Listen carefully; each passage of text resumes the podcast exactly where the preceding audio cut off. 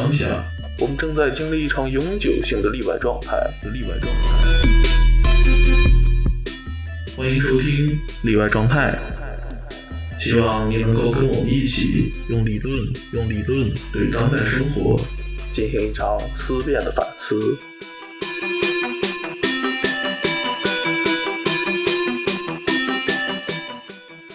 嗯，Hello，大家好，欢迎收听新一期的例外状态节目，我是主播鬼觉子。今天呢，我们开始这个呃之前说的这个理论精读类的节目。呃，今天是第一期，我邀请到了我的这个朋友 A 六，跟他来一起讨论一下这个呃福柯啊《姓史》这本书。呃，主要是《姓史》第一卷。然后呢，下一期呢是由 A 六主讲，然后来谈一谈这个巴特勒性别麻烦这本书。那我们今天会一起来录制。那 A 六给大家打个招呼吧。嘿，大家好，我是 Anil，今天很开心和鬼杰子来录这期节目。嗯，好的，好的。你要不要再自我介绍一下？嗯，还是不要了。啊，那那行，那那 A 六，你对福柯有所了解吗？福柯啊，福柯就就最近很火嘛，就大家大家大家都知道福柯，就经营二十年。嗯。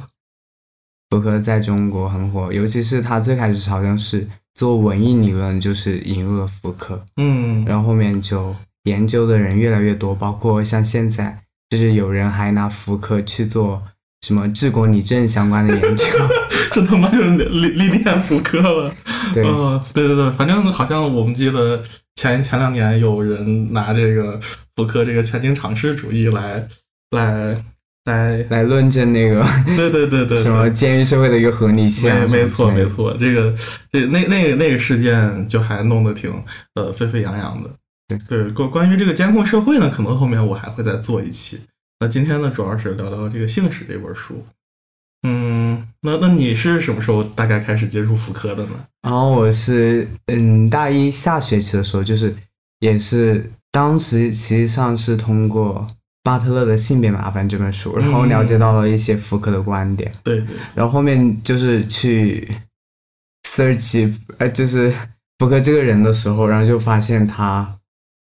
他的就是他很另类，他是一个很另类的人，所以就比较对他感兴趣。嗯，没错，我我大概那那你要比我早很多。对我我可能大三的时候才第一次听说福柯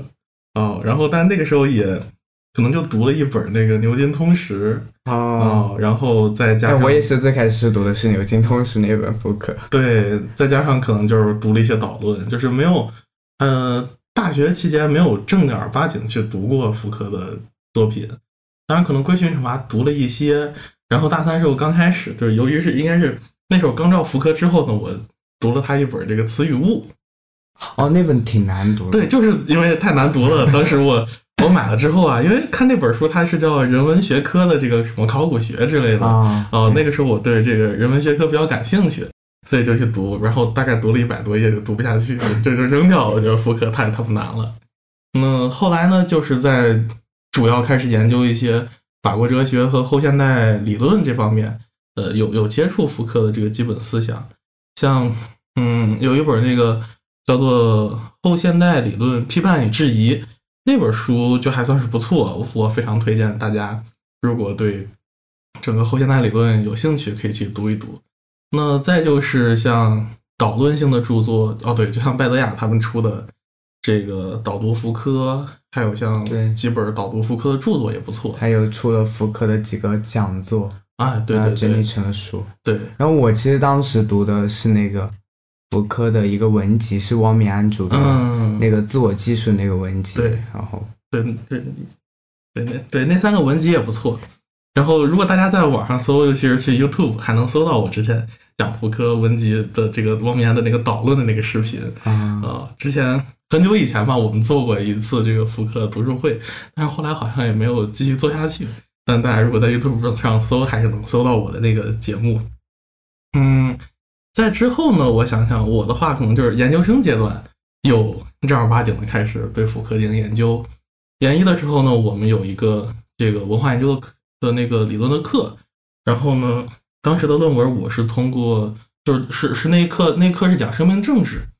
然后生命政治的话呢，就是基本上讲了福柯跟阿甘本。对，然后我那门课呢，就是从生命政治，主要虽然说是为了写生命政治，但是主要是梳理一下福柯的这个权力的理论。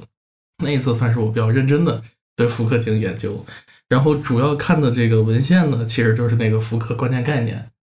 啊，嗯，对，当时我写那个论文的时候，呃，那本书还没有翻译出来，我读的是英文。因为对，然后现在那本书应该已经翻译出来了。反正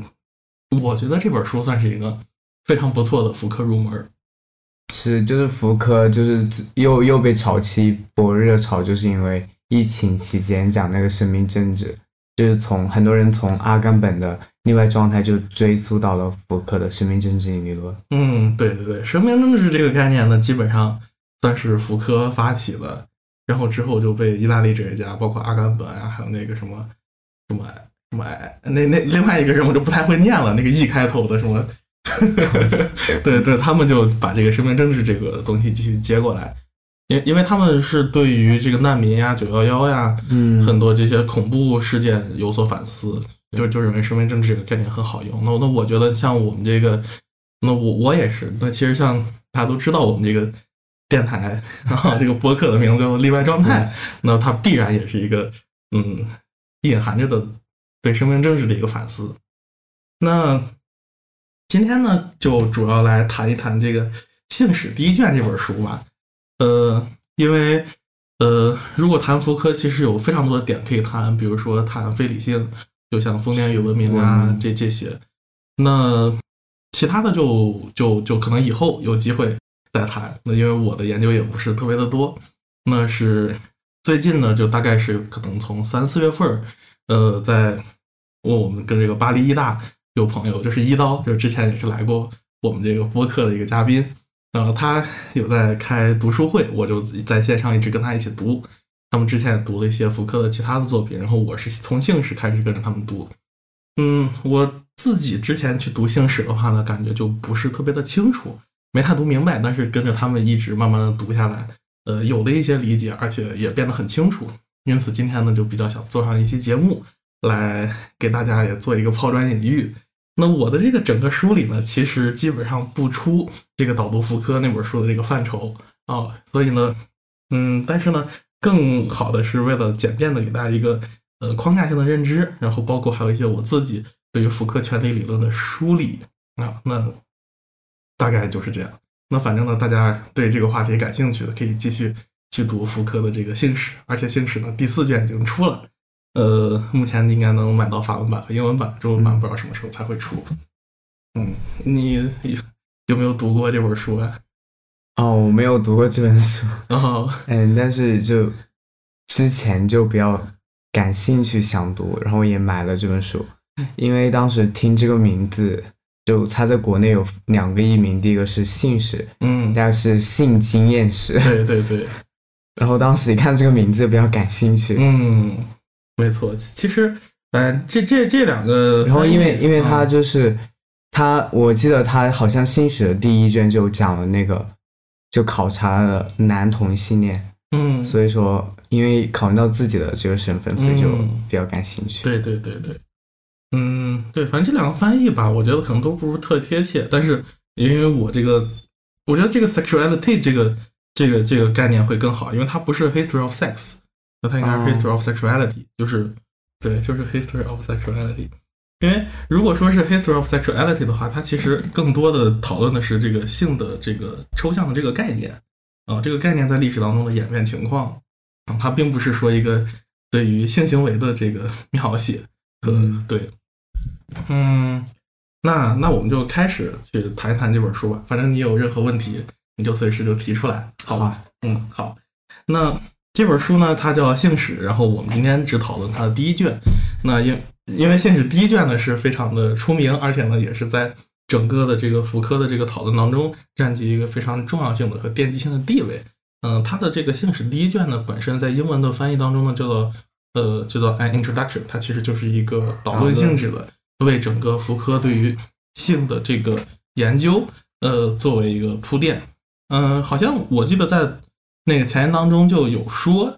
福柯本来是有一个十卷的这个计划哦，性史是准备写十卷的，对，那之后呢，可能由于在研究当中，他的这个呃兴趣可能从性转向了权力，然啊，后所以呢，性史就变成了最后呃四卷。嗯、本来这个第四卷呢，福柯是一直不想出的，然后近几年呢，好像也是被人拿出来，有时候出 出出版了一发。哦，嗯，然后呢，这一卷的嗯、这一卷大家可以怎么来去理解这个事情呢？就是怎么来理解福柯想要讨论的事情。呃，就是我从我的角度来讲啊，就是说福柯虽然说他是在讨论，就是他以性以精神分析作为一个靶子或者一个引子来讨论偏交性史，但是呢，他的主要的受影响的或者广泛的被接受的，而是他对于权力的探讨。那他其实对于性的探讨的这个方式和对权力探讨方式，它是有一个内在的结构性的一致性。那因此呢，其实搞明白他想打掉的这个结构，打掉的这个嗯这个常见的这种思维方式，嗯，是我们对福柯著作和福柯理论的一个理解的基础。那很好，那首先我们就要看看福柯，呃，最初他是要打什么东西？其实大家如果有很有这个哲学的阅读经验的话呢，其实也很明白，很快能够进入这本书。一般这个哲学的这个论述呢，它其实都是先立一个靶子，立一个稻草人儿啊，都 都是这个样子的。你不管看谁，对吧？嗯，像亚里士多德的靶子就是就是就是柏拉图嘛，对不对？对，啊，那都都都都是这么来的。你要去打倒这个东西，你才能出一些自己的东西，对吧？那福柯的这个这本书，他的写作方式也不出其右，也是这样写的。那因此呢，他其实第一章他就说压抑假说，对吧？他就抛出来一个压抑假说，那这个东西他想要去打，那那你要打他呢，首先我们要基本看一看压抑假说是什么东西。对你，你对压抑假说有没有什么理解呢？就是一般就会认为那个性它是被压抑的，嗯因为因为比如说像弗洛伊德就说那个性冲动或者说是那个性本能，它应该被就是导向或者说被升华成，就是那种性性你的那个利比多应该、应该升华到就是服务于那些文化的目的，就是集体的目的。因为性冲动的话，它总是关乎于个人的，但是为了建立一个更好的集体，它应该服务于那个文化的一个宏观目标。嗯，对，对，反正我就是觉得，哪怕是在中文语境下，这个性压抑这个概念也是经常被提起，对吧？就就好像我们也确实认为我们的性被压抑了。对，哦是，嗯，那好，那至少在福柯这里啊，他呃谈的性压抑是什么呢？就是至少有两种啊，我们来看一看。那一种呢，就是刚才这个 A 六谈的这种弗洛伊德式的，那另外一种呢，其实就是马克思主义式的这个压抑。那马克思主义式的压抑是什么呢？就是这个以赖希为代表，他认为资本主义啊压制了这个工人的性行为，目的呢是为了去提高生产效率。啊，然后呢，这个时期大约是在维多利亚体制时期对于性进行的一种封闭。对，就你刚刚讲的，就是马克思主义式的，就假定了性是应当被压抑的，比如说资本主义的一个思想方式，就工厂制嘛，嗯然后工人因为他，因为资本家他为了就是剥削工工人的一个剩余价值，嗯所以说他，比如说他会提高他的一个相，就是绝对的生产力绝对的剩余劳动时间。嗯所以说他就会延长那个工作时长。那么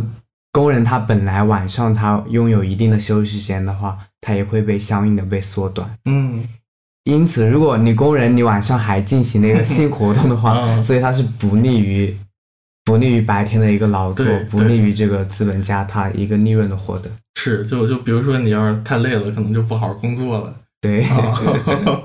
对，像像像这样的这个概念观念啊，其实到现在一直还有。就至少在几种情况下，有一种是啥呢？就是我们以前有看过一些什么体育新闻啊，就是说这个讨论这个踢足球要不要带老婆，是吧？是啊，那另外一种呢，就是在这个比如说这个说是奥威尔这种《一九八四》里面专门也谈到，就是说在极权主义这种体制下，呃，对于性的这个监管也是非常嗯严密的。对。说到体育事件这个事情，我又想起一个什么新闻？就上世纪好像是在平壤还是韩国开亚运会的时候，嗯然后就韩国的那个筹办方，他们就他们就就是派了几百个那种援交一样的那种女性，哦，然后就就去干扰其他那个国家的 队员，然后中国队没有中招，但是日本队中招了，所以日本在那一次亚运会中就发挥的不是很好。我操，还有这种事情？哦，是是在朝鲜开的吗？应应该应该不是朝鲜，应该是韩国。哦，韩国这么阴，当时对对，不过我也是把它当一个花边新闻来看，嗯具体的那个真实性我对我也不太知。那那倒是。对，那反正大概压抑假说呢，就是这么两个。你一个呢是对于这种利比多的这种压抑，那另外一种呢就是对于这种呃，为了去提高工人的这个生产效率而不得已啊去降低压抑。那嗯，那福柯呢为什么要批判这个东西呢？就是大家可以想一想，你先去判断几个判断呢？一就是说，第一个判断可以思考一下，压抑假说是否成立啊？就是说这样的这种压抑它是否具有科学性，对吧？那第二个呢，现在我们也可以讨论一下关于这样的一种压抑，呃，它是不是真的存在？那如果真的存在，它是原因还是结果？就反正如果是从福柯的角度来看呢，福柯认为这个东西恰恰是一个结果，而不是原因。是，这也哦是福柯的系谱学的分析方法。对对，所所以就是，其实我们在去读哲学啊，或者对于社会进行解释的时候，其实很多时候他可能经常本末倒置，就是他搞错了，他可能把结果当成了原因。对，嗯，而且将结果导致为原因的这种这种方式，就是有利于维系他自己那套话语的一个运作。嗯而且他可以将自身的一个就是运作隐匿起来，就是即使它是具有强迫性的，对，但是也不容易被别人所察觉。嗯，没错没错，像像你像巴特勒那个里面谈这个巴特，勒就具体将西部学方法运用到了性别领域。对对对，到时候接下来下一期我们会具体谈到是是是，巴特勒性别的西部学。没错，就是对，像反正大家在学习的过程当中也要多多注意啊，就是去发现啊，是不是这个东西真正的是一个原因，这个东西是不是真正的是一个结果，还是它后面隐藏了一套生产机制？这样的生产机制呢，不光是文化的，它还有政治的，还有很多方面，对，你都需要去思考。嗯，对，那我们再稍微再谈一谈这个福柯的这种研究方法，叫做谱系学。那谱系学的方法呢，是以事实为基础，其目的呢是找出跟压抑假说相矛盾的特定历史事实，指出压抑假说所忽略的那些事实。嗯，那稍微谈一下谱系学吧。就谱系学这个概念呢，呃，最早就我们知道，其实是从尼采那里来的。对，然后尼采有一本书叫做《Genealogy of Morals》，道德的谱系啊。然后呢，嗯，但主要是福柯把这个东西作为一个方法论来进行使用。那福柯呃，对他使用的方式，让我们导致了一种不同的历史观，就是说，用谱系学的方式去对历史进行研究呢，实际上一般的定义叫做 the history of the present，叫做当下的历史，或者叫现在历史。那福柯呢，实际上想去 challenge 一种常见的历史观，常见的历史观呢，其实就是一种线性的叙事。这样的线性叙事预示了一种进步主义，或者是进化论式的史观，一条直线向下发展。那比如说很简单，就我们对于马克思主义的这种通俗的理解啊，三段三段式，对吧？就是啊，什么封建社会、资本主义社社会会、共产主义社会对，就是这种简单的目的论式的发展方式。嗯，这样的目的论的史观呢，其实基本上我们可以从黑格尔的这个精神现象学当中去找到，因为精神现象学预设了一个绝对，那对吧？那这个走向绝对的这个过程呢，其实就是通往这个目的的过程。嗯，对，关于这一点呢，其实在巴特勒的这个呃《欲望主体》这本书当中，嗯，主要的探讨，也就是法国哲学是如何去批判这样的目的论的方式。那然后我再补充，也就是福柯他所批判的那种历史观，就是通常的历史研究会去追溯某一个事件的起源，嗯就会就像西方传统形而上学中也经常会有这种起源神话，就塑造出一种所谓的起源神话。然后，但是起源之中往往又预设了终点，嗯，从起点到终点，实际上中间是一个目的论式的道路。嗯所以说，福柯是要反对这种趋势。然后，因为他会认为，就起源，它实际上它是被塑造为起源的，就嗯不存在什么前文化的起源，一对，切都是文化产生的一个效果。嗯，没错，对，那那这种新的新的史观呢，其实是一种断裂的史观。这样的历史呢，它充满了断裂，有裂缝，还有突变。那如何去理解呢？就是说，啊、历史的发展不是单一的，不是决定的，它中间呢充满了很多的裂缝。那历史呢，其实恰恰是在这个裂缝当中，呃，走走出来的一条我们现在目前可见的东西。但实际上呢，历史是有多种可能，而不是仅仅是一种可能。这样这样的一个历史的这种本体论呢，其实是从这个法国的这个科学史，呃，或者叫法国的认识论当中来的。像他们经常去引用这个巴士拉，那还有像包括福柯的这个老师，呃，康吉莱姆康吉莱姆，对，康吉莱姆，他们也是做这个法国的科学史。那包括像阿尔多塞最有名的认识论断裂这么一个概念，也是从这里来的啊。所以当时呢，他们是谈这种断裂就非常的呃非常的普遍，对，因为他们都处于这么同一个知识氛围下嘛。对，就像福柯他会关注一些就是所谓的历史的边角料，而他说的他考察的是真实的历史，这个真实的历史不不是说是真还是假，是不关乎真假的，嗯而是说它是被掩埋的历史，嗯，被那种宏大叙事所掩埋的历史。对，主要是它真实发生过的，我们通过这个史料去挖掘，就能够去看到这些东西。对，他会关注一些比较边缘的现象。对，这种对于边缘的思考呢，基本上就是后结构主义的范式。对对，看中性与边缘在场和不在场之间的这么一个关系。呃，那比如说，如果说大家去看这个王德威，他的那个这个被压抑的现代性，其实基本上也是以福柯这个谱系学的方式来重新去思考晚清小说啊，这样还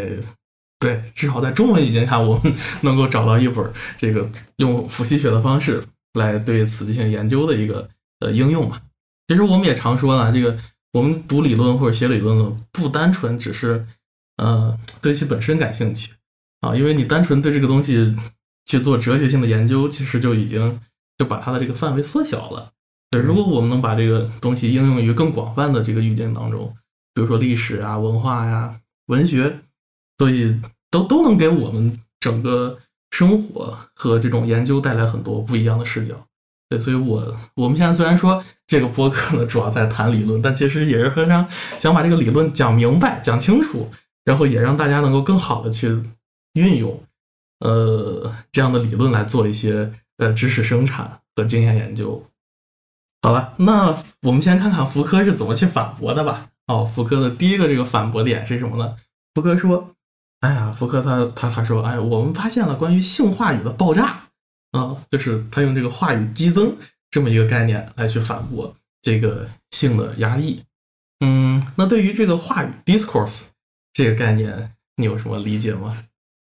这个话语这个概念，实际上在当今是一个就是人文科学所广泛用的一个概念。嗯，没错，对，然后在福柯那里，话语它是和权力和知识行他们是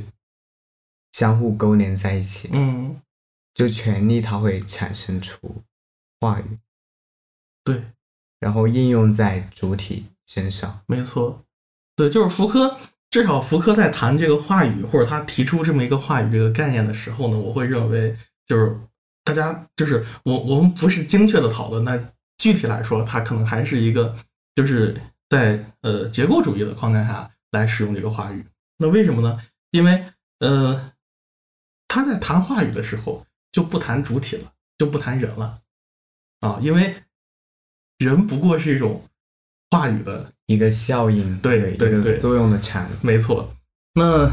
呃，他通过这个方式呢，其实把人就消解掉了。对他强调的是那个主体化的过程。嗯，对，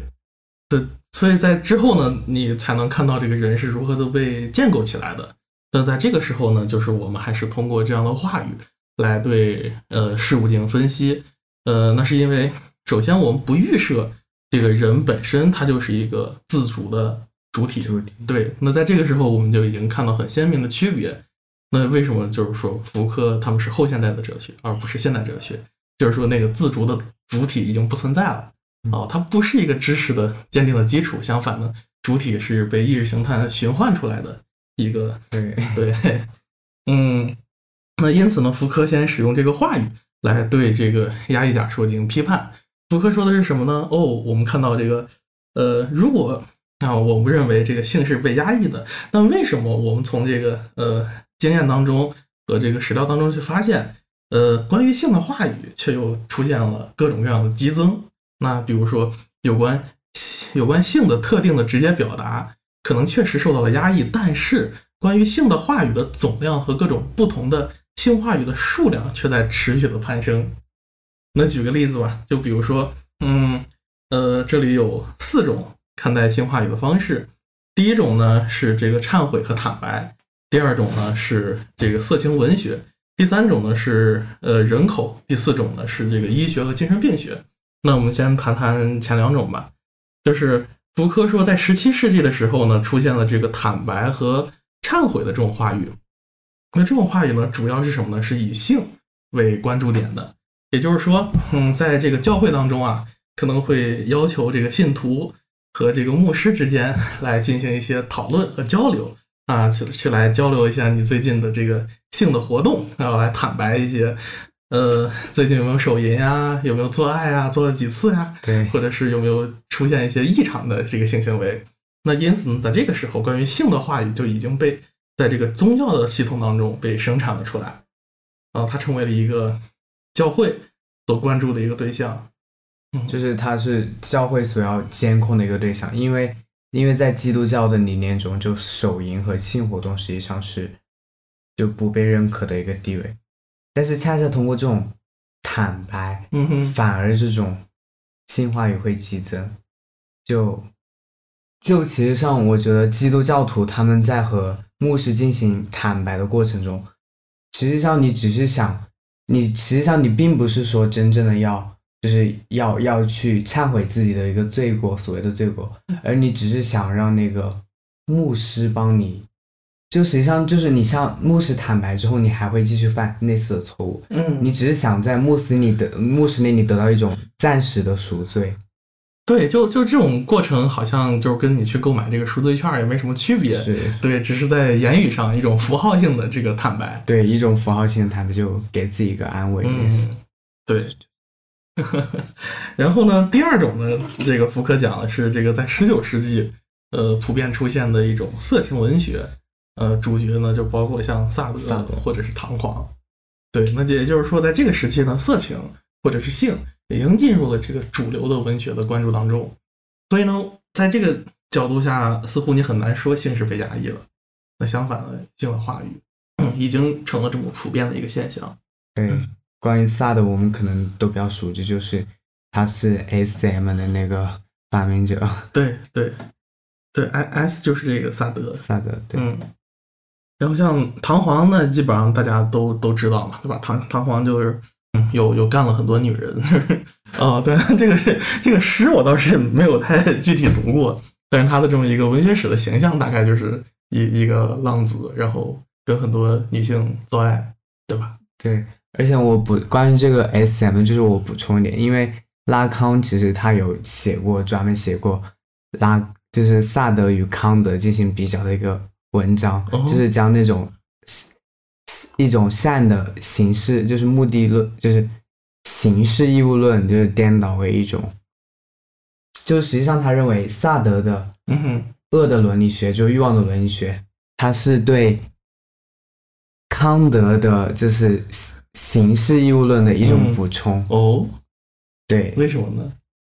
而且而且他还颠覆了，就是我们通常对 S.M 的一个理解。我们会认为 S 它是作为那个性的主人，它支配着支配着那个 M 那一方，就受虐一方，但实际上是受虐那一方在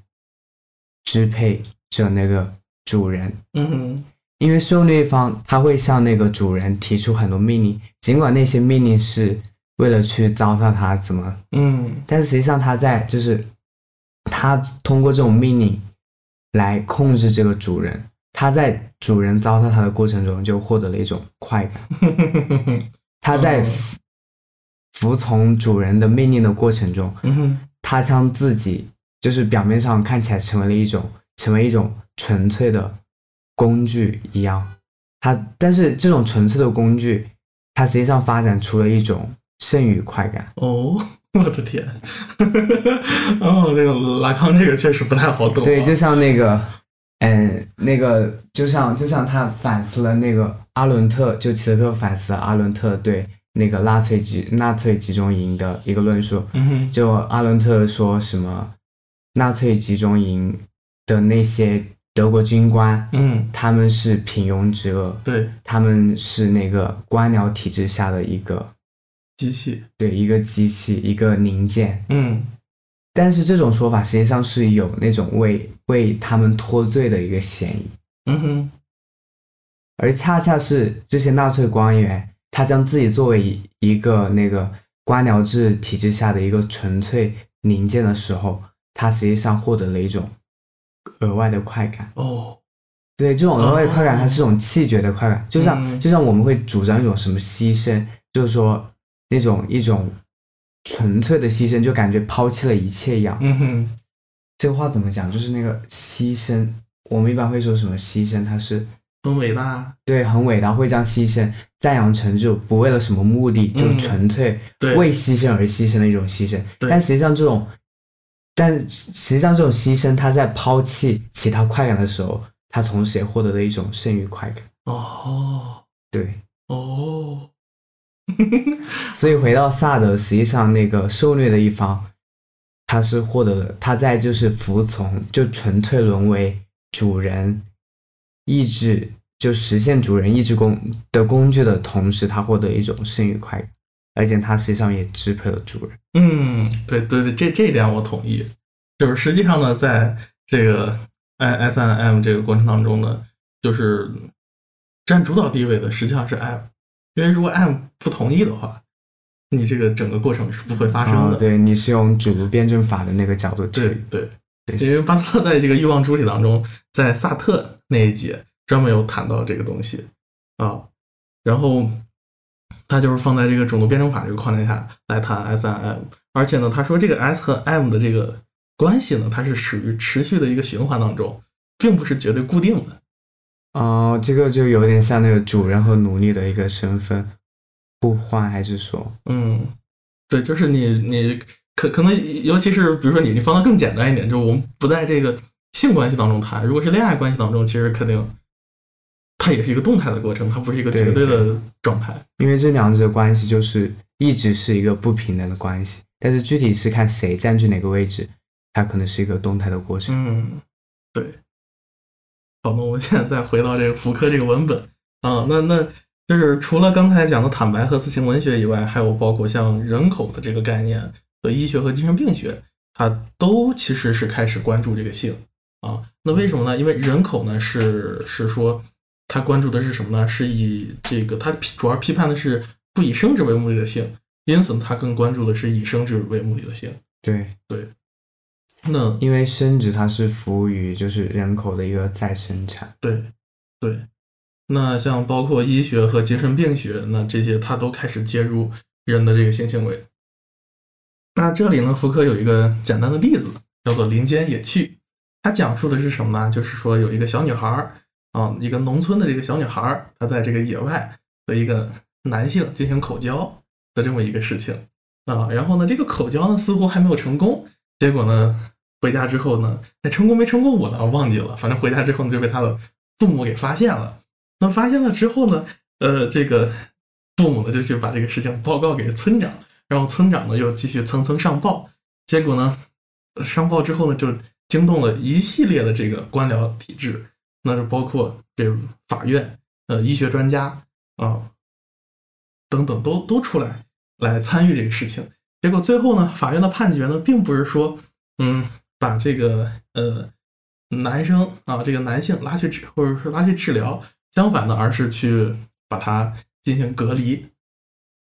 啊，那这个例子呢，它讲述了什么呢？一就是说，原本的一个简单的这个性行为啊，简单的一个野外的这个口交的这个事情，它牵扯了一大堆的这个国家机关或者是官僚机构。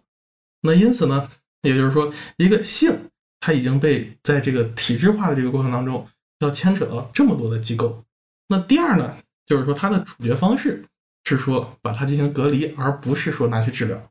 这两点是值得注意的。第一点呢，就是说这个性已经是被整个的权力机构纳入到他的这个调查范围当中，它牵扯到一系列的这个程序，而不是说简单的你比如说你这个父亲把那个男孩打一顿就解决了。对，对我我在想一个问题，是不是因为口交这种性行为在当时它是不符合规范的？嗯，就可能在很长时间都不太符合规范吧，因为它是在野外的一个口交，且呢，这两个人他应该也没也不是一个正常的一个双方都自愿的对对对。我应该也虽然说也自愿，但他肯定一他不是婚内性行为，对吧？嗯首先他不是婚婚内性行为，他就不是一个呃被法律他就不是一个合法的性行为，对吧？那其次呢，他这个东西，嗯，它就是一个快感嘛，口交呢 就是在野外，那应该就是一个纯粹的快感，对。嗯。那第二点呢，就是说它的一个处理方式，它是把这个人啊去进行隔离，而不是说这个呃去去治疗。那这里面背背后反映了一个什么观念呢？就是说他会认为你这样的一个现象是一个返祖的现象，就是就是退化，说白了就是退化了。呃，因此呢，要把你隔离，而不是说要你去治疗。因为为什么他为啥要隔离呢？就是说害怕你这个人威胁到我们整个人类的这个这个这个基因，哦因为你出现了一个退化的行为。实际上他就将它排除到那个正常人的范对对围之外。对对，然后其实我觉得，像口交这个这种性行为，在弗洛伊德那里是被看作是导错，嗯他这种导错的性行为，这个这个就是弗洛伊德是怎么解释它？我记得他在那个性学三论中就有说，就像比如说还有一些恋足癖啊这种行为，嗯哼为什么有人会是恋足癖？为什么有人他会沉迷于口交，嗯哼而不是那种插入与被插入的性行为？嗯哼就是因为他们在前戏过程中，也就是性行为正式开始嗯过程中，就是获得了一种满足，而且他们不愿意抛开那种前戏所获得的快感，因为嗯。前戏会有很多抚摸，然后以及像对。对，所以就发展成了性导错。哦，那那弗洛伊德谈这个就是那性导错这个概念，它其实也是你预设了一种什么是正常的性行为，什么是错误的性行为，吧？对对对，因为因为弗洛伊德他会就是他会认为就是如就青少年就就应该要发展成那种，如果如果那个就小孩子他从最开始的性导错，一直要发展到最后就是那个要服就是那个身上的那种就是人的性行为，他最后反正是要服于那个生殖的，嗯，对他会认为就人不断通过不断的成长，然然后那个性行为最终会服务于生殖。对，所以就那哪怕是包括弗洛伊德也会认为这个正常的性行为、规范的性行为就是以生殖为目的的性行为嘛。对，嗯，对，你看，像这个很快，那下一章呢，就这个福柯就开始谈到这个性道错了。对，那呃，就我们来谈谈这个性道错这个概念吧，因为这是属于呃福柯的第二个反驳。就是第一个反驳呢，就是说什么呢？就是说福柯是通过这个话语的激增，关于性话语的激增来去反驳这个压抑假说。但是呢，这个压抑假说的这个捍卫者呢，同时还可以这么说，就是说，你看啊，虽然说福柯你谈到了这个呃性话语确实是激增了，但是呢，你没办法否认，或者是你还依然无法否认得了，我们这个性压抑是实际存在的。嗯，这其实是嗯两个层面的一个事情。对比如说，呃，我们把性压抑当做一个真实的事件，或者是真实的事实来看待。那性话语呢，实际上是对于这种事件的一种反应，或者是对一一种反应或者一种表征。那这种表征它并不一定是绝对是一致性的，相反呢，可能是呃它呈负相关。那比如说，很有可能是说，恰恰是因为我们在现实当中，这个性非常被压抑，我们才要在这个文学当中，或者是在其他的这个方面来对性进行这个呃被压抑的回归嘛，啊，对，对不对？对，还可以这么来反驳是，啊、那嗯，那这也恰恰就是说，呃，在这个这个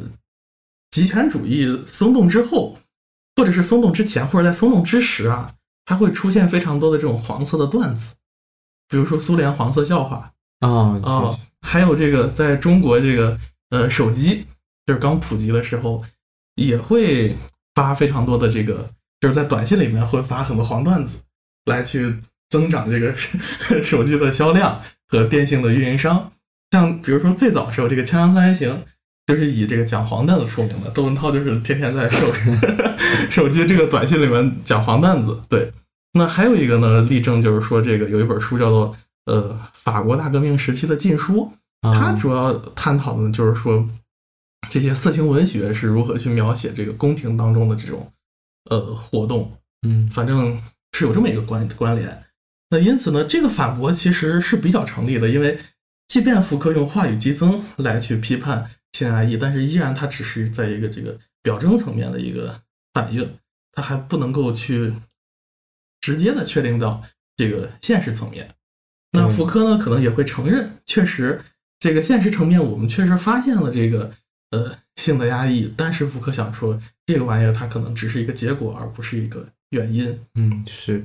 而且我觉得在福柯那里，话语它并不仅仅是对现实一个表征，话语它也具有物质性。嗯哼，对，就是它，它也能改变现实嘛，就是它应该是一个互而且它是。作用于现实的，对与对，现实是相密切联系的，没错，所以它具有一定的物质性。是。嗯，那第二点呢，就是福柯谈到了这个性变态或者性倒错的这个植入。嗯，在这里呢有三点，第一点呢就是说，福柯谈在十八世纪之前呢有三种对于性进行治理的标准。那这种标准呢，主要是这个婚内性行为，也就是说，婚内性行为呢会被看作是一个值得提倡且合理合法的性行为。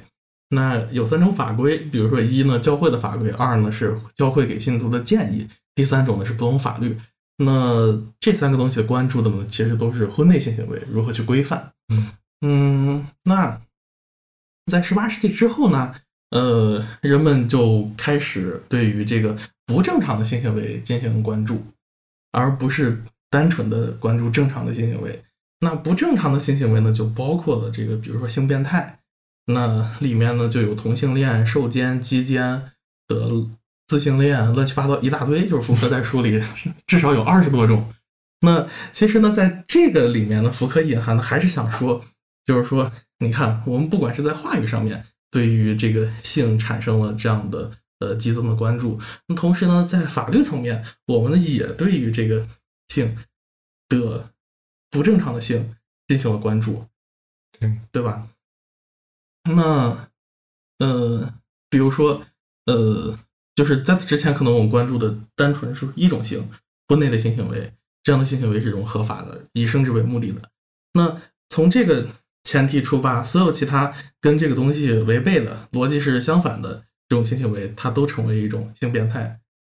对对，那就包括像同性恋，而且这个同性恋这个词儿呢，最早呢的发明呢，其实是要去污名化或者是病理化这样的一个群体。对，嗯，而且呢，福柯也说，就是除基本上来说，就是同性恋这个概念，这个词儿是被保留下来了。呃，其他的很多的这种呃性变态的这么一个呃概念呢，没有太多的去被保留。那第三种呢，还有一种叫做性的建筑学，谈的是一种性渗透的机制，但这块其实我没有看懂，就不谈了。那嗯，反正这一块呢，我们就会发现，也就是说，我们对于性的关注从呃正常常规的性，嗯，走向了这个反常的性。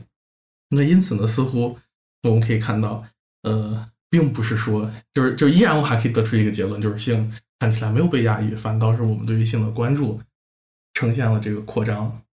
对对，而且可能就是福柯他会就考察到，就他就从之前单单的只是排除那些，单单的只是对那个不符合正常性规范的人做一个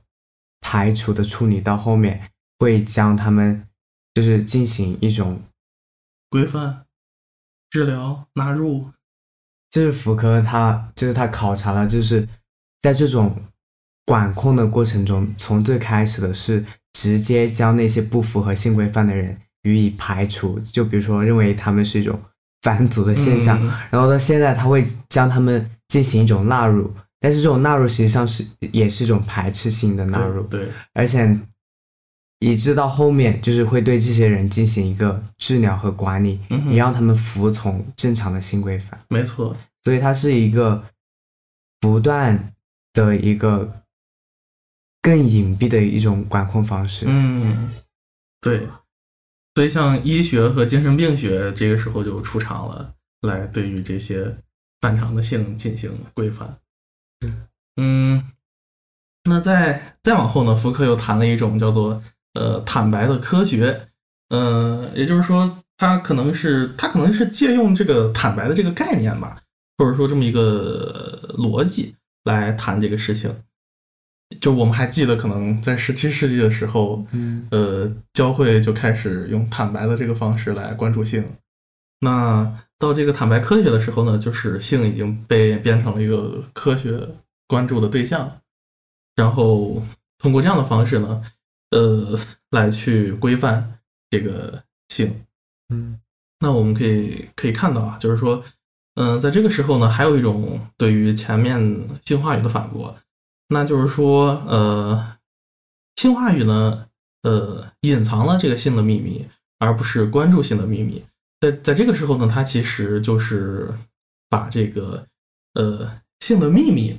放到了一个比较关键的位置。那也就是说，呃，什么是性的秘密呢？嗯，似乎你这个只是对于性进行这个话语的研究，好像不能呃不能去找到。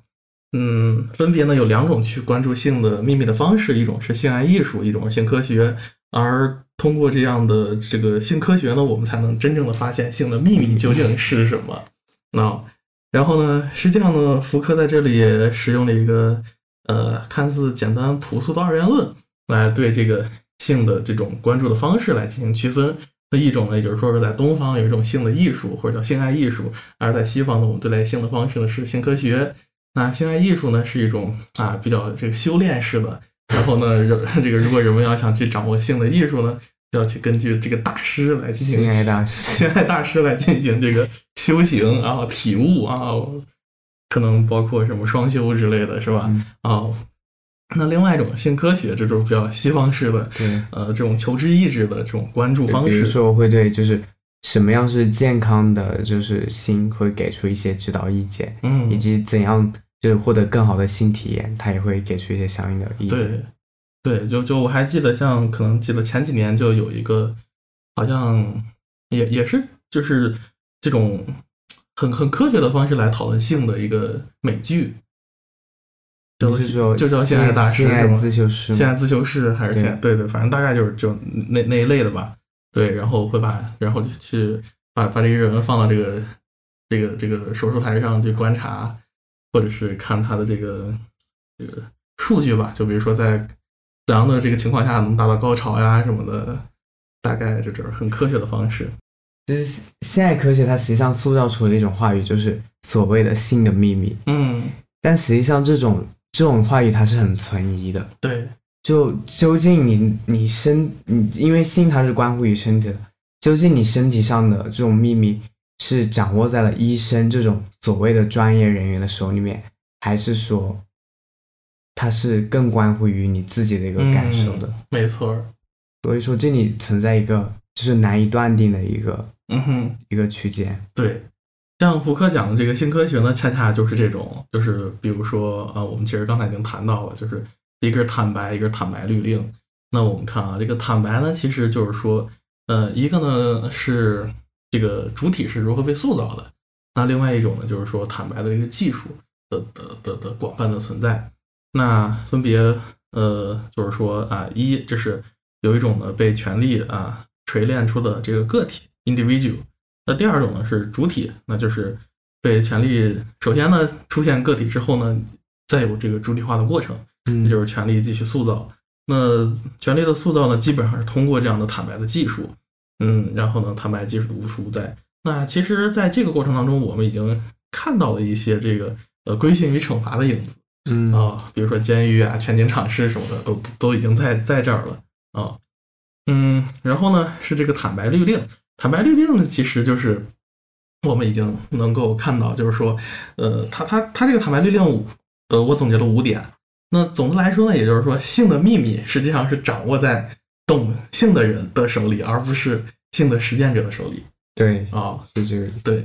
那因此呢，你是要被去，比如说看啊，一呢，这个坦白，这个性，这个坦白律令，一是科学的，二呢是性被假定为这个疾病的潜在根源，三呢性被认为是潜伏的，性的真理是难以言说的，因此呢，人们需要在指导下进行坦白啊。然后呢，嗯，还有一种呢，就是说对坦白的解释需要那些具备特定资格的人，还有呢，性被划分为正常和病态。那这种坦白的技术和坦白的律令呢，就是，嗯，我们从从此也能看到一种就权力运作的模式。那还有呢，也就是说，呃，那个时期人们为什么会关注这么关注性？那我们可以从这两个方面来谈，就是说，嗯，权力运作的模式呢，首先它假定有的人他是掌握这个秘密的啊，我们是医生啊，我们是性的专家，然后我们通过这个科学的方式呢，在性进行研究。那你对我进行坦白的时候呢，实际上，呃，这个言说的内容和言说主体已经发生了断裂。啊，对对，言说的内容是掌握在被倾听者的手里，而不是掌握在言说者的手里。对，那还有就是说，嗯，在这个过程当中，某些人就被成为了一种呃掌握这个权利的人，比如说医生，对吧？他们是具有特定资格的，而你这个呃从事性行为的人却没有。实际上，我觉得我们现在依然处于这么一个过程当中。嗯就比如说性教育啊，啊，对吧？你你要知道怎样去，甚至是哪怕是 AV，对吧？甚至是 AV，由于我们这个性教育的缺乏，就是我们这个呃女优都成了老师，是吧？她掌握了一种性的秘密。对对，实际上像那种现在的那种心理治疗也是一样的，嗯，就大家可能会认为那个心理医师他掌握着你身上的秘密，以及你他知道你的心心理就是症状的一个成因一样。嗯就实际上是这种心心理学研究，它获得了一种科学的地位。对，对，然后就就因为因为像就是像现在就比较会崇尚科学嘛，嗯哼，就崇尚科学主义，崇尚理性主义。对，只要心理学它变成一个就是比较科学的学科，那么它因此它就会就是就拥有这种 就是拥有一种宗教般的魔力。嗯哼。哼哼，嗯，对，那反正从这一点来说，其实我们也可以从这个朗先无知的教师的这个角度来进行批判，嗯就是这个谁掌握了这个解释的权利，对吧？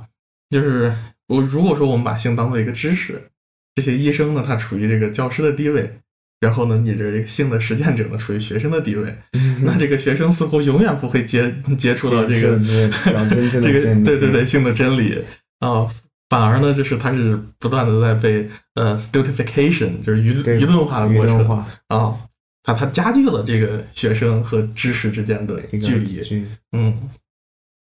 那第二种呢，就是说我们从这个性被假定为疾病的潜在根源这一点来看，也就解释了其实很多那个时期，嗯的一些呃一些状状态吧，就比如说呃小孩儿不能手淫，或者说是呃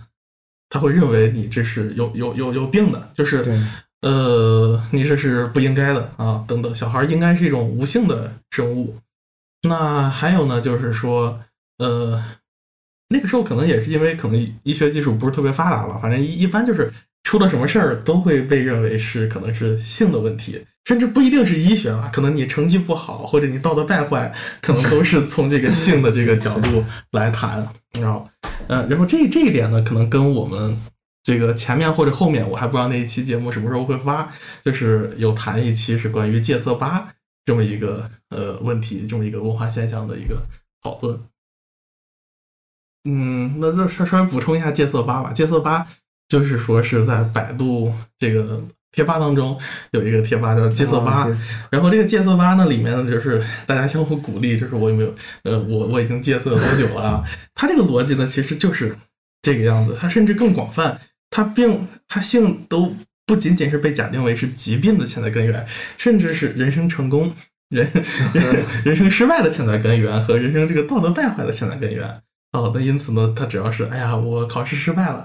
啊，或者考试没考好，他都会归结为，哎呀，我可能有手淫了几次，怎么怎么样？对，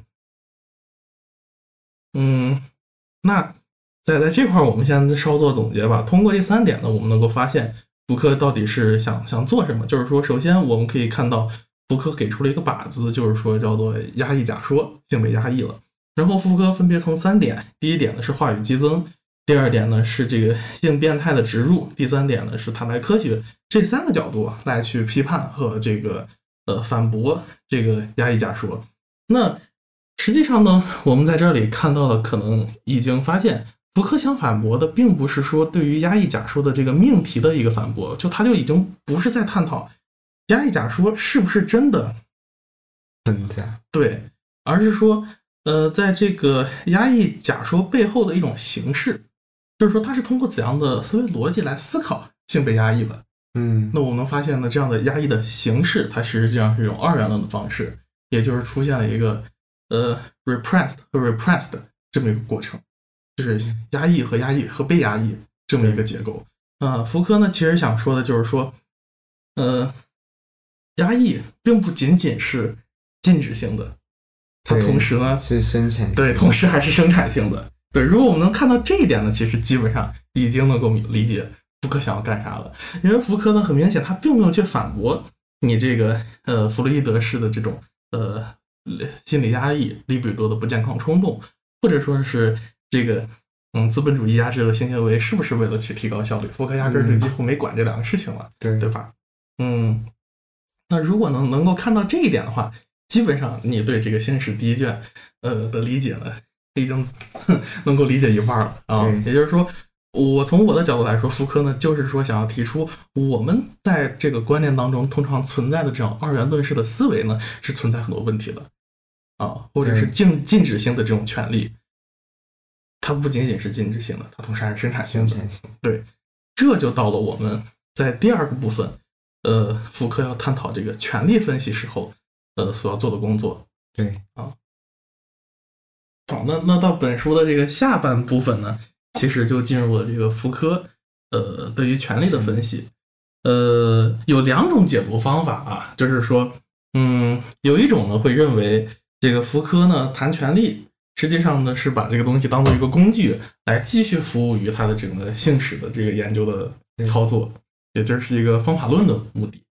那还有一另外一种角度呢，就是像我的解读呢是说，其实呢，我就是反过来看，我觉得福柯可能主要的目的呢是谈权力，对，他是从性或者是跟精神分析的对话来作为一个切入点，或者更有甚者呢，他其实是通过对于性的一个研究，他发现了我们常见的一种二元论式的这个误区嗯。啊，因此呢，这个误区的背后呢，其实是权力的效果，嗯。因此呢，他才找到了这个背后的权利，因为我们可以把整个这个性质第一卷呢看作是一种福柯呃权力理论的早期的雏形，然后呢，我我的理解基本上是是从这个角度来理解，因为它的一个内部的结构呢，其实就是反对二元论啊，反对一种我们常见的，不管是对于性的二元论，还是对于权力的二元论。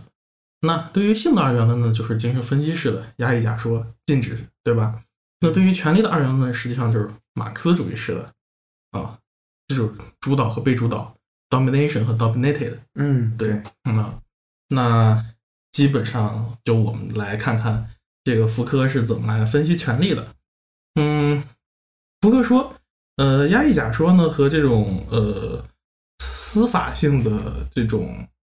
juridical law，就是司法性的律法，它是有内部的统一性。是什么呢？是压抑假说和这种律法呢，它其实都是否定性的权利。对，啊，然后呢，嗯，那为什么呢？就是为什么这个呃，为什么就是我们只看到了这种否定性的权利呢？这个福柯说，这有一个很经典的名言啊，他说这个权利呢，只有掩盖住自己最重要的部分，他权利才能够被人容忍。实际上呢，我们看到的这种否定性的权利呢，福柯认为这是权利的效果，是权利是仅仅是想让你看到它是这个样子的，而你看不到权利究竟是怎样的。嗯，那我们先分析一下常见的占主导地位的这种权力观，是我们是如何来去看探讨或者是思考权利的。首先呢，它有这么几种性质：一、否定性；二、规范性；三、禁止性；审查性和机制的统一性。嗯。毫无疑问，那我们大多数呢都会认为，权利呢是一种否定性的权利，它禁止你去做某事儿，对吧？它对你就是一个纯粹的呃 negation。那规范性呢是说你可以做某事儿，和你不可以做，对吧？对。那对，那否定性加规范性就是你不可以做某事儿，就是就是禁止性。然后审查性呢，也就是说权利呢是对事物会进行审查，有的事情呢。你可以通过的东西不能通过，还有呢，权力的这个机制的统一性，它谈的就是说，权力是一种单一的，是一种 unified power。这种单一的权利呢，也就是说，我们把权利看作是一个点或者是一种东西，然后呢，它可以对其他东西造成效果。嗯，但是，呃，福柯想想问的就是，那权利是否？真的是这样子吗？啊，权利真的仅仅只是静止性的吗？啊，就像，嗯，物就像我们常见的那样啊，比如说这个城管，城管，比如说城管啊，这个城管这个跑到街上，这个把你这个小贩的这个车没收了，对吧？对。或者很多这个小摊贩呢，看到城管他就跑，他觉得哎呀，这个东西他就是一种禁止的啊，对，对你进行审查的啊。嗯，那福柯想说的是什么呢？福柯在这个现实当中有一句很经典的话，就是说，尽管我们在这个法国大革命的时候啊，杀死了这个路易十六的头，但是呢，我们没有砍掉权力的头。就是我们对于权力的理解呢，似乎还是停留在中世纪那样一种主权权利，那样一种呃教皇或者是君主式的权利啊，马基雅维利式的，对。福格说：“如果我们想看到权力更广阔的面貌，我们应该绕到马基雅维利的背后，也就是绕到君主的背后，看看究竟有些什么东西。”嗯，那因此呢，福柯呃提出了三种对于权力的这个样态，分别是这个主权权利、规训权利和生命权利。啊，这块我可以稍微多讲一点，嗯，因为我第一篇对于福柯研究的这个论文呢，其实谈的就是这三个东西。那如何去看待，比如说这个 superiority power、dis disciplinary power 和这个 bio power 这三个东西呢？它它其实福柯谈这个东西也隐含着他之前在词语物当中对于知识型的这个使用方式 episteme，嗯对对吧？对他他也可以把这个权利看看懂看成三种知识型。然后对权力进行了一种考古学的研究。那首先，主权权利呢，其实就是我们常见的啊，对权利有最基本认识的一种权利，它就是一种呃使你死的权利。然后，嗯，它的这个掌握者呢，一般就是在这个主权者身上。然后，它的经典的这个意象就是断头台。对啊，在规训与惩罚的这个第一章一开始，我们就能看到这个对于这个断头台的报道。嗯，那基本上呢，就是一种呃很粗暴的、很直接的啊，是你死的权利，权利就是这样，没得商量。那紧接着就是说，逐渐啊往后发展啊，到资资本主义社会之后，呃，权力变得更加隐秘了，嗯，隐匿起来了，它不不那么明显，不把你这个断头台摆到了街上。那相反呢，权力藏到了什么地方呢？那福克说，权力的这个发生的场域是大型的封闭空间，嗯，比如说工厂，对，就分别有这么几个，呃，你可以这么来记，它其实遵循了这个人的一生 啊，嗯，医院、医院、学校、学校、工厂、工厂、兵营啊、监狱、监狱、医院，就是你从出生到死都他妈在这个东西里面，是是。呃，我我就是这么来记的。对，这些都是大型的封闭空间。在这样大型的封闭空间当中啊，权力开始进行它的运作。那它呢是通过这个对于你人体的这个时间和空间上的规训，在时间上面呢就是很经典，基本上就是时间表 （timetable），你在什么时间做什么事情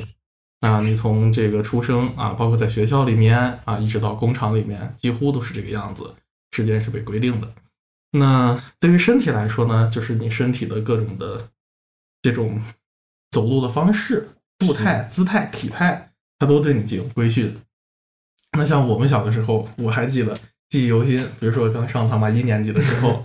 呃，坐姿对，就就他妈要求你坐姿，哎，什么一寸呀、一拳呀，呃，不知道你你们有没有这么说法？反正当时就是说什么手离笔尖一一寸远，就是说这你捏笔的姿势，然后做的时候呢要端正啊，就是什么什么乱七八糟，不能瘫瘫着，这都是权力的运作方式。是是，而且像就是讲到在那种工作场合中，嗯哼，也有一系列的，比如说从穿着上面，还有礼仪上面的一些规范，嗯哼，比如说要求工作装、正装，对，然后没错儿，这个这这这种安排、这种要求呢，你看在福柯看来是认为它是权力的目的，权力的目的呢是为了去生产这样一种温顺的肉体，对、啊 docile body。那这种温顺的肉体呢，是权力的结果啊、也当然是权力对人进行主体化的一种结果。是是它的目的呢，也就是说，它更能够，呃，它它不会对权力进行反抗嘛。简单来说就是这个样子。对对啊，嗯，那那如果你从朗西埃的这个角度来看呢，朗西埃就是说这全部都是一种感性的分配，distribution of the sensibles，、对吧？是啊，你的这种坐姿，你的这个时间啊，你的行走的步态，这些呢都是一种 distribution of sensible。那这种 sensible 呢，它是它是建立了一种等级制的这个社会秩序嗯，啊，并且呢是一种你该做什么和不该做什么的秩序。对，嗯，而且感觉就是福柯他并不是像像像其他人做研究一样，他们可能会认为权力它是直接作用于人的意志或者说思想，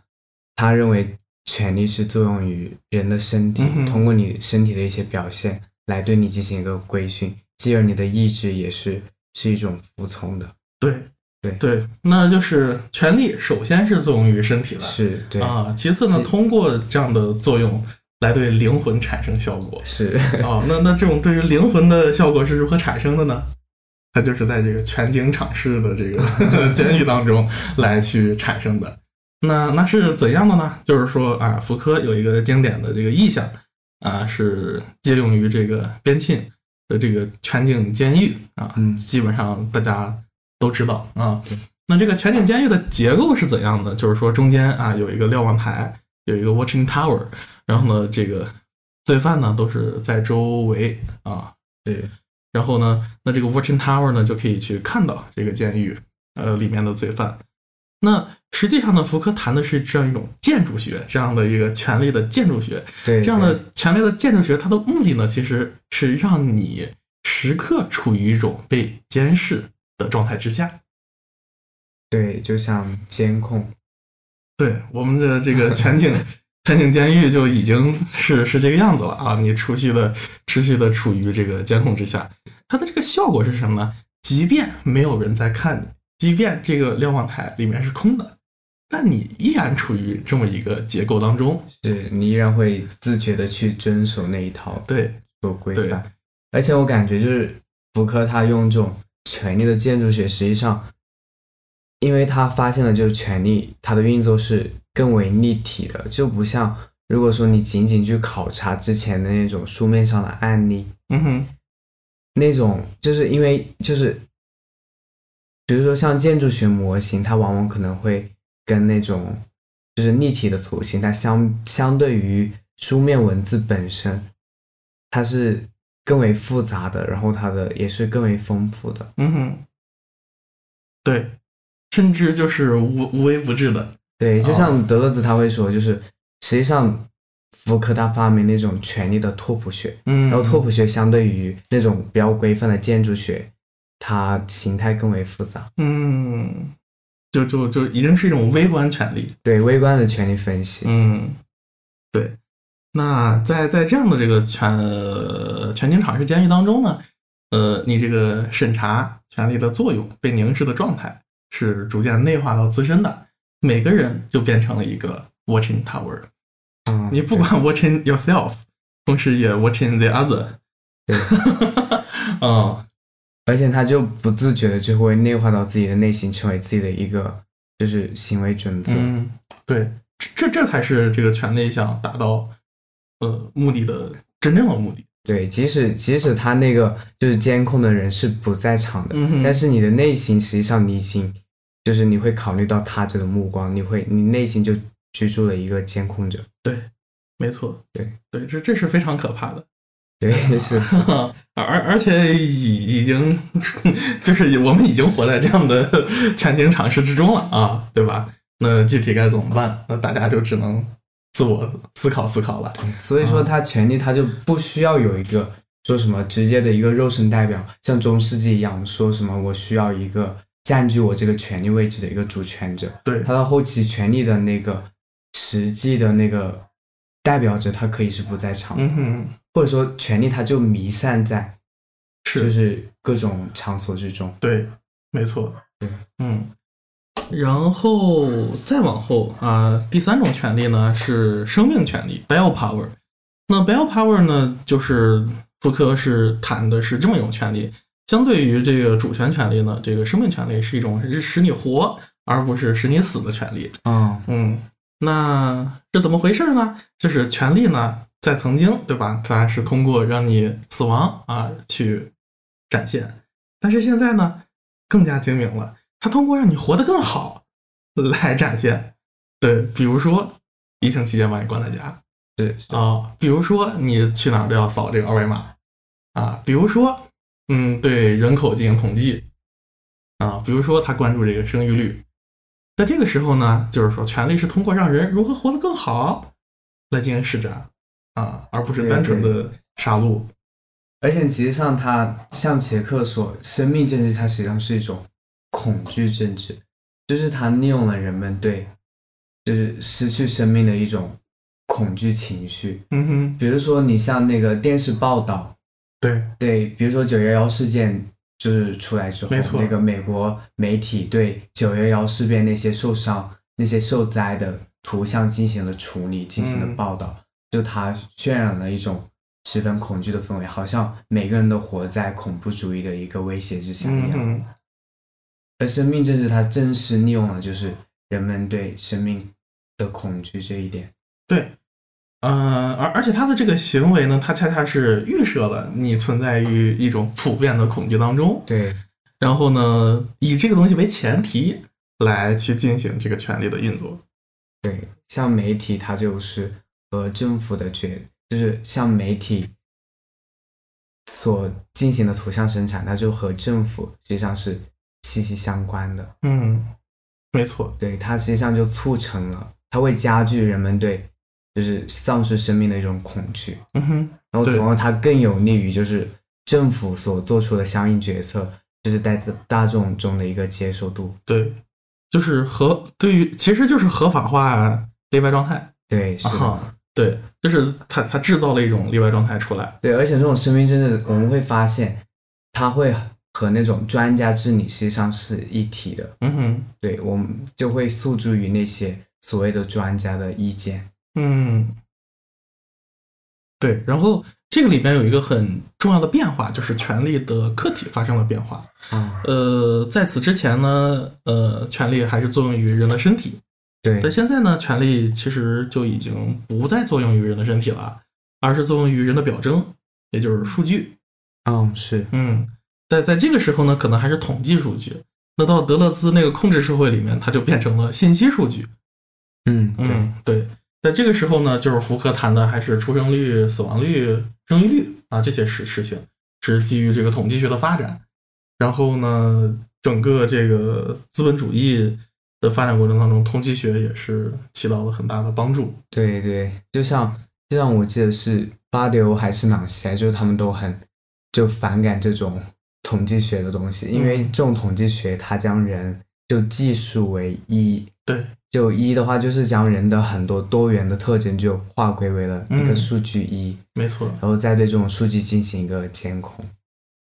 嗯，甚甚至对，甚至还都不是一，可能是百分之零点九八，就是甚至是零点九八。我还稍微上过一些，就是像我们现在人，嗯就是因为虚拟网络已经成为了我们一种生活方式，虚拟它不再是与现实相对立的。嗯哼，然后我们我们可能像我们，我们可能就其实像我们我们以为我们在现实生活中是一个活生生的人，但是我们在大数据那个数据库的眼中，我们就是一个数据。对对，没错。哦，对，那你说这个一应该就是零和一的那个那个那个二二进制的一，对吧？零一零一，就嗯，对，一方面是那个意思，还有一个方面就是因为每个人都是一个一，所以嗯。实际上大家都是一个统治对化对对个体，。是。这这个我明白。对。对，但那我我刚说那个零点九八，就是说统计学上，它它是谈概率嘛，哦，对对，就是它会把那个那个两边儿，就是那个零点九八之外的，或者零点九六之外的这个、哦。那那几个东西都排除掉。排除掉，对，然后就是对，因为你你从后结构就能看到它的问题了嘛，是对不对？啊，嗯，反正呢，这个福柯去分析的这个权力的样态呢，基本上就这三种。然后呢，我我们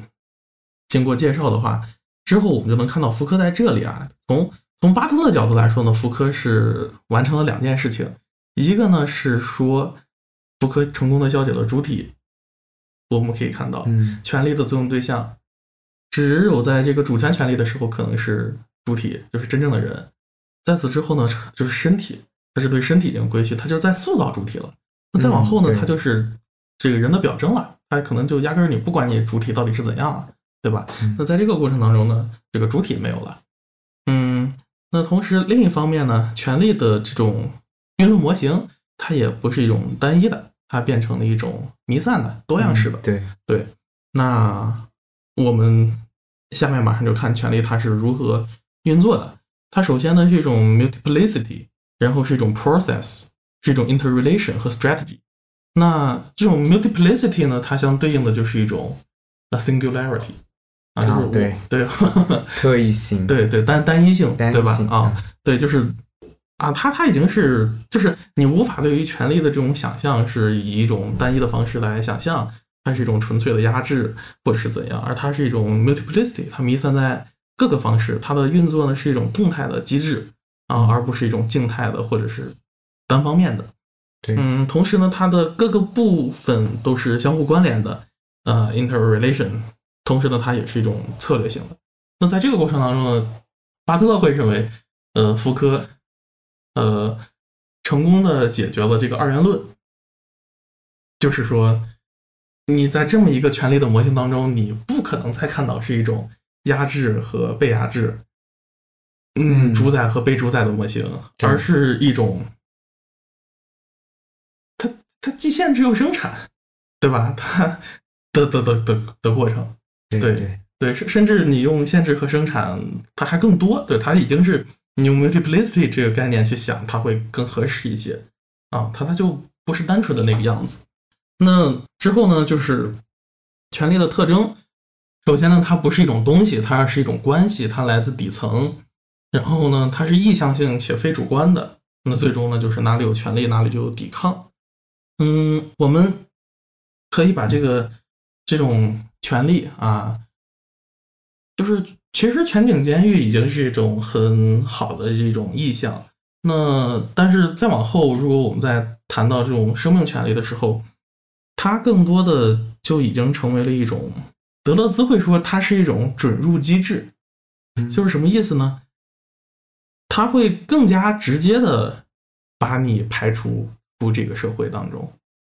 就是说通过就是通过你是否拥有这么一个准入的机制，嗯。呃，对，在那个呃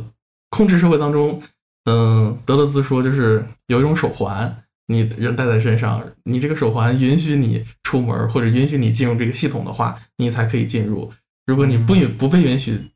进入的话，你就会排除。如果你被排除的话，你就是身上人，你就进入例外状态。那放到我们现在的这个语境当中，也就是说说这个健康码，它就成为了一种准入机制。啊，对，如果你没有拥有这个健康码，或者你健康码是红色的话呢，你就被排除。你被排除的话那，你就成为了神圣人，你处于一种例外状态之中，你可以被杀死，但不能被献祭。因此，你就会看到 非常多的这种啊，把你家门封封起来啊，什么这种这种状况，对吧？被隔离。那这种东西，你嗯嗯，就是它它是一种纯粹的排除吗？不是。呃，用这个阿甘本的话说，它是一种呃，就是纳入性的排除。排除。对。那为啥呢？因为，呃，因为它不是直接的把你排除出去，不是说把你像流放到这个渔人船一样送走，对吧？是是啊，而是说你依然处于这个社会当中，但是你很多的这个功能都被失效了。对对，而且我觉得这个应该分两种情况，就是比如像，应该跟公民身份有关。如果你是这个国家的公民的话，他一般是不会去；如果你作为一个例外，他一般不会去杀死你。就因为他考虑到你的公民身份，你具有你享有这个国家的一些，嗯哼，就是你作为这个国家的公民，你享有一些相应的权利，你是不能被随随意杀死的。但是你处于一种就是被监控的状态之中，比如说，如果如果你的健康码是红色，你就处于一种被隔离的状态，你就应该被隔离，你就不应该被外出。嗯，但是如果像一些关涉到国际政治事务的话，比如像美国对。伊拉克战争的那些战俘的一些处理，他们将它就是进行一种无限期的羁押，嗯，就使得他们，但是美国它实际上是没有权利这么做的，因为国际法也没有赋予它这一职能。对，而这种无限期羁押实际上使得那些那些战俘他们本身所具有的人权，嗯就被悬置了。嗯，对，虽然说美国。就是政府，他们不会去，他们没有权利把他们杀死，但是他们有，但是他们将他们进行一种无限期的羁押。嗯，对，对，就是对，在在实际操作当中可能是这样，就是说可能是没有真正的把人杀死，对吧？但是在理论上呢，就是说实实际上你即便是公民，但是你已经不受到宪法保护，对，就是你是可以被杀死。对，就是他是说你可以被杀死，你有你有被杀死，那个可对潜在性，对，可以被杀死，但但不能被献祭。嗯，对，不过这这而且而且讲到这个，就想起想到就是像巴特勒在那个战争就脆弱不安的生命中艺术中也提到，就是他提到一个，就是比如说像美国他们就是会发生一些那种相冲突的事件，就是政治冲突的事件。但是他们只会去，就是媒体，比如说媒体会引导他们去哀悼一部分人，比如说被牺牲的美国人，但是另一部分人是不，就是没有得到哀悼的，对，即使死了，嗯，所以我就觉得这个很可能和，对，就是哀哀哀悼也算是一种献祭的过程，献祭的过程是，所以巴特勒就在那里说，就是究竟是什么人才值得被献祭，他就嗯。值得被哀悼，就他就探讨这个问题，对对对。是，对，对，那你想想，在有的地方可能还都不能哀悼呢，我们只能庆祝，是吧？啊，嗯，那之之后呢？这个就我们大概谈完权特征呢，我们可能再来一个收束。收束的话呢，就是说福柯如何的把这个权利和性，呃，再再连接到一起来探讨，就是我们就可以做一个结尾。呃，也就是说，福柯认为啊，这个。呃，我们要持这么几个原则来去研究这个性，一个是呃内在性原则、持续变化原则、双重调节原则和话语策略原则。话语策略多样性原则，它这边呢谈的其实基本上就是权力和性之间的关系。那内在性原则呢，谈的就是说权力实际上是内在于性的啊。然后呢，换言之，也就是说权力生产了性，嗯嗯，或者是性是被权力所生产的，嗯，然后呢？嗯，再者呢，就是说持续变化原则，就是权力在整个系统当中，它是持续变化，它不是静止的，或者是它就不是 steady，啊，它是它是 variation。那嗯，双重调节原则呢，就是说，呃，它讲的呢是在这个 local 和 global 层面，它是有相互的移动和变化的。嗯，我们可以把这个东西理解为地方和中央，啊，是吧？这个权权权力的模式。对，那当然，地方和中央可能有点中心和边缘了。对，还是那种二元的思维。对，对，那全局就是局部和全部嗯，啊，或者说它是一个权力的网络，嗯，就会有各个支点、对各个中心。对，你去实际上也通过就是达到一种去中心。对，应该是去中心的。你像 global 和 local，它其实因为 global 它是一个全球的这种这种这种概念嘛，嗯所以它是一个立体的。对，内部它有很多的 local，然后跟啊 global 相互的去勾连，是所以对，肯定是要比中心和边缘更好一些。还有呢，就是话语策略性的多样原则，什么意思呢？它就是说我们在对于事物进行话语分析的时候呢，我们可能不能仅仅只看到它表面的这个冲突和逻辑的悖论，相反呢，我们应该去看它这个运作的方式。嗯，即便是两个相反的命题 A 和否 A，它们同时存在于一个东西之上，它是如何促进了或者是生产了这个东西的存在？嗯对，这个这个可能没有更好的例子了，但是大概就是这么一个逻辑。嗯，最后呢，就是有几种几种 sexuality 这种性态吧，这种性态呢，他会认为呢，纯粹就是权力去去制造生产出来的。比如说女性身体的歇斯底里化、儿童性的教育化、生育行为的社会化和反常愉悦的精神病学化。呃，可以稍微展开一下，就是说，首先呢，对女性身体的歇斯底里化，就是说，在这里首先有一个性别的维度，一个男性和女性。其次呢，对于女性身体呢进行一种呃污名化，也就是说，嗯，女性呢是一种歇斯底里的这个身体，那因此呢，她们有些事情呢就不太擅长去做啊、因因此呢，男女之间就有一个不平等。因此呢，有些事情男性更加适合，有些事情女性就更加不太适对，合。其实上这就是弗洛伊德他有讲过，就像就男性和女性，尤其是像女性结婚，嗯哼，就是当女性结婚结完婚之后，但是她还没有生孩子的那段期间，嗯哼，她就很容易出现歇斯底里化，哦，因为她因为她的那个丈夫就是她丈夫是不是可以外出工作，但是女性她在家庭领域中，嗯，她要服务于家庭，嗯，所以说她就她就没有一个自己的一个快，她就很难有自己的一个快感的获得。嗯但是当女性她出就是她她生完孩子之后，她就相当于可以有一个寄托，这种嗯症状就会得到一个相对的缓解。嗯哼，对，大概是个这种意思。嗯，对，反正就是这种状态呢，很明显我们就发现，就是照福柯的分析说这是权力所生产的。那那那你更进一步，我们也可以说它是一个文化的，对，对因为因为这种就是歇斯底里这个症状的诊断，它是跟那个精神病学家是相关的。对然后呢，二呢就是儿童，嗯，诊断的权利是在精神病学家的手上。嗯，对，而且精神病学就已经成为一个权力的分布代言。对对，嗯，二呢就是儿童性的教育化。哎，之前我们提到，就是说儿童呢被看作是一种无性的这个嗯主体。那如果他呢发生了一些性行为或者是手淫，他就需要被教育，是吧？对那但但是就很奇怪啊，因为你你假设这个，如果呢假设是一个二元论二呃性别二元的一个世界，有男有女，那你很难说儿童就是一个是是无性的生物呀。所以所以它这里面有很多悖论啊，就这块就不展开了。我想说的是，那你在儿童时间，其实你人就已经被进行这个被性化对对对个过程。那那那也许可以说，可能是根据这个性成熟的阶段来去分，比如说在青春期的时候，性可能才成熟，怎么怎么样。对，而且而且我发现我们会像我们的文化就比较注重，就儿童应该是纯洁的、快乐的，就是在儿童阶段，人应该是纯洁的、快乐的这样一个形象。嗯，但是到了成年的话，你要就是你要成为那个异性恋的主体，嗯你又要你就是要有生殖的能力，你要去生孩子。但是我们就是从儿童到成为一个，到长大成为一个成熟的异性恋主体，这个中间这个过渡过渡的过程是为我们所忽略的。嗯。就一个那种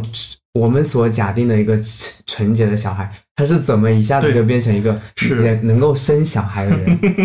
实际上，很多人他是无师自通的，比如说他会自己去看一些，因为因为缺乏这方面教育，所以他自己会去看一些嗯。什么 AV 啊之类的东西。是，嗯，对，而且对，如如果我们把这个性教育放在其中，我们似乎也预设了这个这个儿童或者学生对于性的这种无知，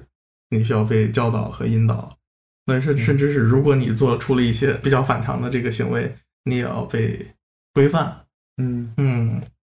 对，还有就是，甚至是儿童这个概念也，也也是值得被去怀疑的。对对哦，就好像有一本书叫《童年的发明》嘛，但我没有看过，不知道他怎么论述的。反正就是说，可能就是说，童年的发明，也就是说，可能在有一段时期，甚至是很，甚至是可能工工业革命时期吧，就更早一点，嗯有很多童工嘛，对，就是可能有很多童工，嗯，就直接就被招来。在那个时期，其实可能就儿童就没有被这个区别对待，就不被看作是一个主体。但往后呢，不知道他不不知道他的论证逻辑是啥，所以我也不敢对，而且而且儿童这个概念它不是一开始就有的，而且这个概念的一个内涵，它是经历了一个历史性的变化。嗯，就像其实其实我们说什么，像因为我我就是学教育出身的，嗯然后像我们我们之前有选过一门课，就是叫儿童文学。哦，就儿童文学，它本来就是一个很悖论的东西，嗯哼，它和就是我们所就是你不觉得儿童文学这个概念就很奇怪？嗯哼，它在文学前面加了“儿童”这个字，对，实际上他就默认了文学就应该是成人的那种东西。嗯实际上，他和文学是保持着一种一种附属性的对关系，它是一种屈从性的地位。嗯，对。那从从教育学上怎么来看儿童这个东西呢？而且，实际上我们很虽然说虽然说虽然说教育学它比较比较推崇说什么儿童本位，嗯哼，就是要以儿童的要以儿童为中心，以学生为中心。但实际上这一点是很难做到的，因为你不可避免的会带一些成人之为的视角去看儿童。嗯哼，而且而且而且在教育学，因为教育学它实际上它本来教育学它的一些就是这这个学科它本来是和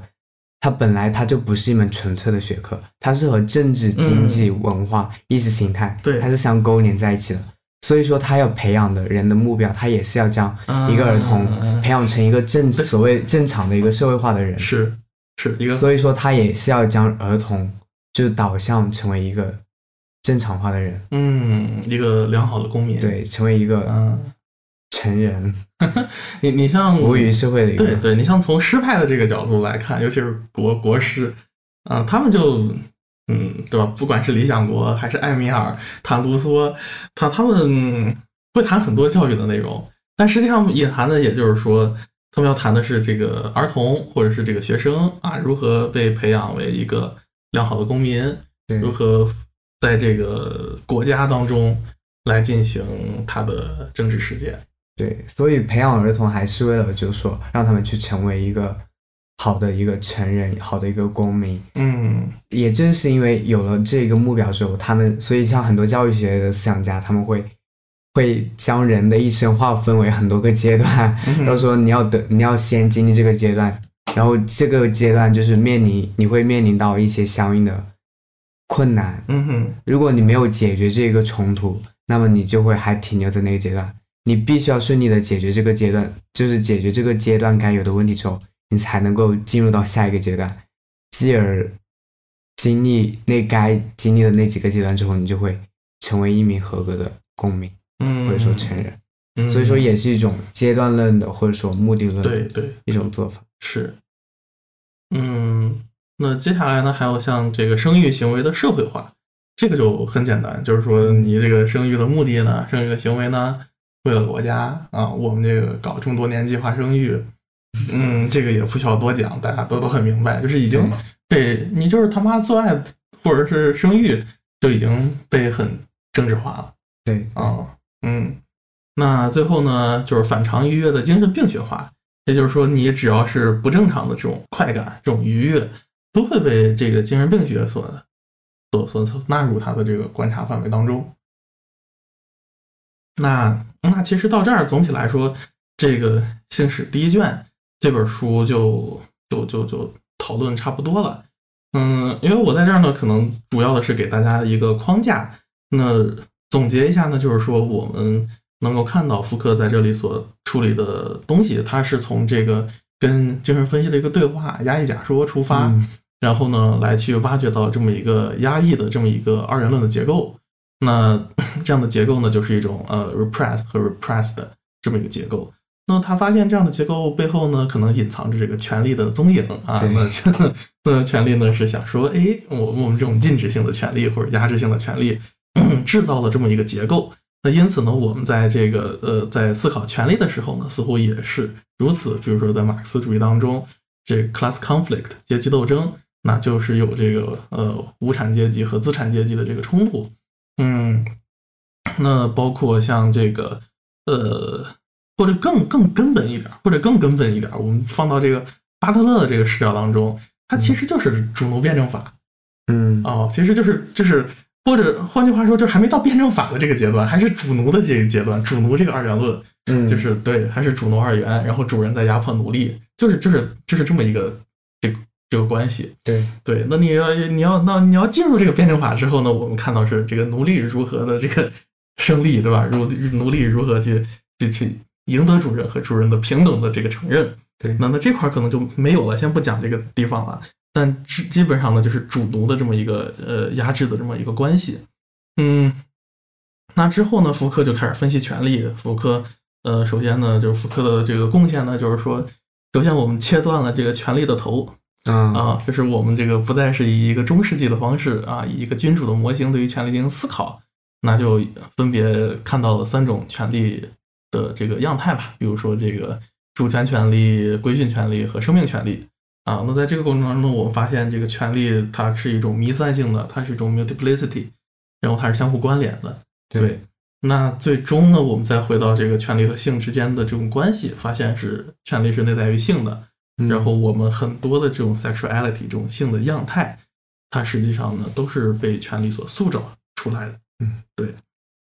那总的来说呢，呃，《性史》第一卷就是做了这么一个工作啊，之后我们能够呃认清楚福柯想要去处理的问题，其实这本书就已经啊读的差不多了。嗯啊，我我们之后可能还会再出好几期跟福柯有关的内容。嗯，对，请请大家敬请期待。呃，你还有没有什么想补充的啊？没了。哦，那就好，那我们这一期就到此为止。好，再见。对，非常感谢大家收听，拜拜，拜拜。